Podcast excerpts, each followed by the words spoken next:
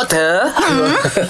Kejut kita ah, Kami ni suka makan Sup gearbox Sesiapa pun suka Mu suka Mac Oh aku berahi Ah, oh, Masya Okay. Perasan tak kalau kita makan teh panas tu okey lagi tapi Hmm. bila dah sejuk kan lemak dekat bibir tu Hmm. dek. Ha, nak basuh pinggir payah doktor. Betul. Apatah Hmm. lagi kalau masuk dalam badan. Adakah terkumpul menjadi seketul lemak doktor? Betul dah Dan dia akan menyebabkan uh, Apa demuk-lemuk tu Akan melekat pada saluran pencernaan Ah, ah, ah. Saluran pencernaan kita ni Nak menyerap nutrien-nutrien yang baik Betul. Ah, Jadi nutrien baik tak boleh nak serap Okey. Duk okay. sumbaknya Dia lemak. sumbak Oh. Ada? ha, Yang benda paling bagus Adalah Jangan makan benda tinggi lemak Oh. Oh, Tapi maknanya- ada ada orang kata gini Ah, Mac ah. Kita dah makan daging tu dek Kita minum air panas Jadi dia Ah, cair bi- balik dalam perut kita tu. Bilah balik lah Bilah maknanya. balik. Minum air panas Sarang mana tu Nama melecur pula dah.